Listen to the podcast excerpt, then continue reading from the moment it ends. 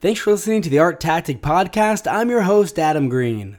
As the art market is in its annual August dormant period where not too much is happening, galleries are predominantly closed, auctions are pretty sparse, we wanted to take this time and check in on another alternative asset to see how it's doing.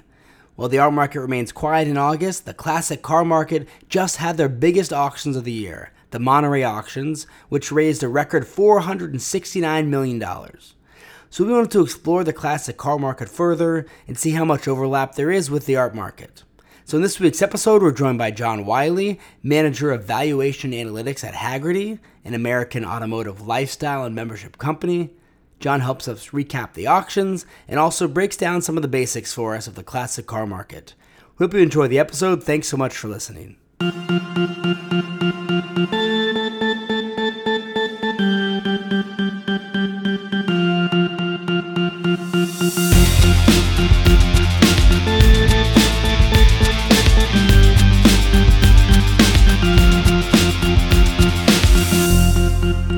John, thanks so much for coming back on. It's great to chat with you. Yeah, Adam, thank you. Thanks for having me.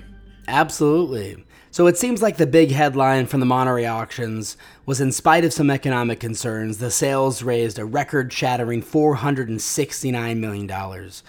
Was this a surprising result to you, or has the classic car market been this strong for a while? Or perhaps the answer is yes to both of those. Yeah, um, so I mean, it has it has been strong for almost eighteen months. Um, we've started to see some signs of weakness uh, in the market, so we're a little concerned about that. Um, and so we actually had for this year unusually a range of outcomes. So uh, at the sort of at the low end, we had something like three hundred million dollars in total sales, um, and then at the high end, we had as much as $492 million. Um, so the 469 is is much closer to the high end of our range of estimates. So um, we were pleased with the results at the uh, the auctions this year. And so, who exactly is fueling this robust market at these price levels? Is it traditional art collectors predominantly? Is it speculators? Is new money involved? Maybe some crypto money? Yeah, um, we see uh, probably a range of participants in the market, and it's you know some are probably more active than others. Uh, with our data, we looked at recently at financing uh, on vehicles, so whether or not raising, rising interest rates would be affecting some vehicles more than others, and, and we actually found, I mean, well, and you know, it's not a complete picture of financing, but um, we did see that there aren't any vehicles in the market that have a majority of are, of which are financed. So, um, you know, more modern stuff, 25 years and newer, uh, that's up to 40% financed. Um, but for the most part, a lot of the more vintage vehicles, it's only about 5% are financed. So, um, so it doesn't seem like there's a, uh, you know, a lot of speculators.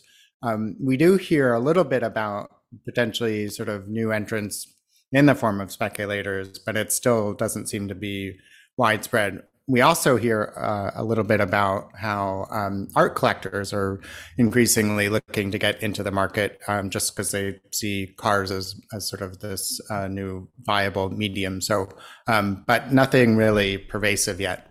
And so, if we take a step back for a minute, I imagine a lot of our listeners have read the headlines about the classic car market, but aren't extremely familiar with it. Maybe some are participants. But it would be great if you can break down some of the different collecting categories within the classic car market and how well each of those did this year. Sure. Yeah, there's sort of um, the different two of the segments that did really well um, this year are actually sort of overlapping, um, which kind of makes it a little easier. Um, most, I mean, as with art, cars are kind of organized by age in different areas. So, um, but what we see is one era that's doing really well is something segment called analog supercars. And so these are cars that are about 20 to 30 years old. Um, and they have a lot of performance and pretty, you know, advanced design uh, for the time, but they don't necessarily have a lot of computer driving aids. And so some cars like this in this category are the Ferrari F50, um, Porsche Carrera GT, Ferrari F40.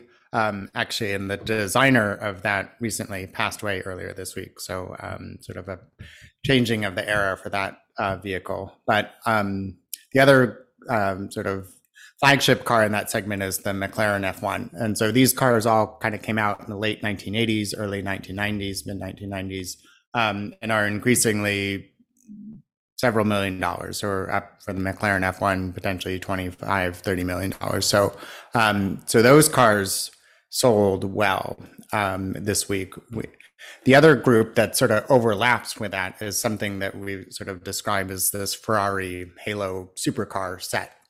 Um, and so there are five of them. Uh, and again, sort of proceeding chronologically, the earliest one is the early 1980s, 1984 Ferrari 288 GTO. Um, and that set a record this week at the auctions this past week. Um, there's the next one in the set is the Ferrari F40, um, which is the most numerous with about 1,200 examples produced. Uh, there was a record set for that uh, this past week at the auctions. Um, the next one in the set is the 1995 Ferrari F50.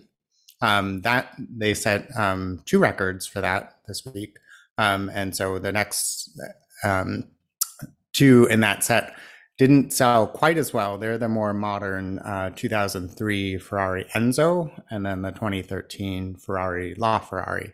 Um, so those are the five vehicles 288 GTO, F40, F50, Enzo, LaFerrari.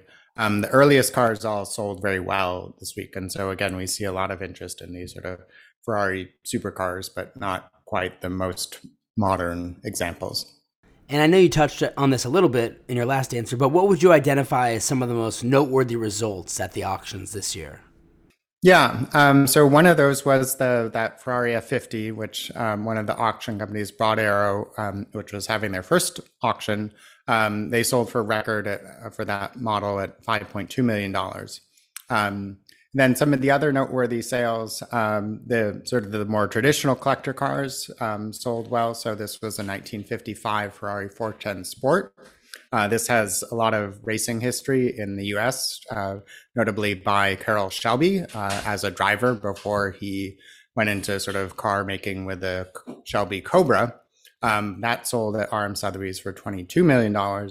Um, and then another big sale was in the pre-war market. Uh, this French 1937 Bugatti Type 57 Atalante Coupe, uh, which Gooding and Company sold for 10.3 million dollars. So um, strong prices for those segments, but nothing really spectacular either.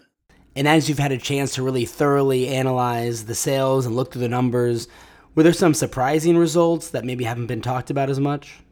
Yeah, so we actually in the um, so the pre-war market is is kind of the seen as the most traditional and maybe the old masters equivalent of the art market, but um, these are vehicles that were built before World War II, pre-war um, in that sense, so 1930s and earlier, um, although maybe uh, sort of starts in the late 1920s.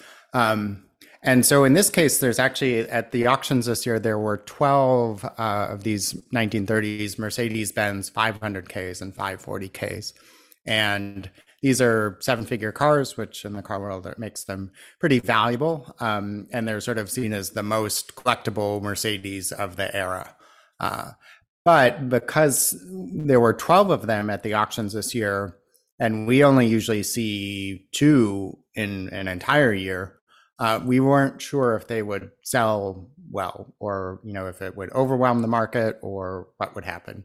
Um, but all um, but 10 of the 12 sold um, which is a better sell-through rate than sort of the overall sell-through rate for the auctions and also better than the pre-war segment. So and for all those vehicles in that 1920s 1930s era. Um, so we are surprised. I mean that they these all these um, 10 of the 12 um, sold well and sold for pretty strong amounts. So it does show that there are collectors that are still willing to turn up for some of these sort of early pre war, um, very desirable collectible cars. There's a lot of focus on the strength of the market, which makes sense when you have results like you did. But were there any signs of weakening in the market that you think may become more evident over the next six months or 12 months? Yeah, I mean, we are seeing a, a, few signs of a, of a slowing market, and we weren't quite sure how it would manifest in Monterey, but um, Monterey is is a pretty unusual um, area and auction market. Most of the cars do sell for six figures. I think uh, 113 cars sold for seven figures um, this past week, which is a record, and uh, the through rate for those was pretty good. But overall, I mean, we do see signs of weakness. There's something that we have this Hagerty market rating, um, which sort of measures the heat or temperature of the market.